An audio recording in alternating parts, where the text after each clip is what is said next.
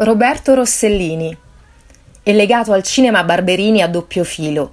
Questa sala fu infatti costruita dal padre e perciò Rossellini iniziò a frequentare il cinema in giovanissima età. Quando suo padre morì, lavorò come montatore e per un certo periodo sperimentò tutti i lavori accessori legati alla creazione dei film, guadagnandosi la competenza in ogni campo. È stato un regista, sceneggiatore e produttore cinematografico italiano. Rossellini nacque a Roma nel millenovecentosei.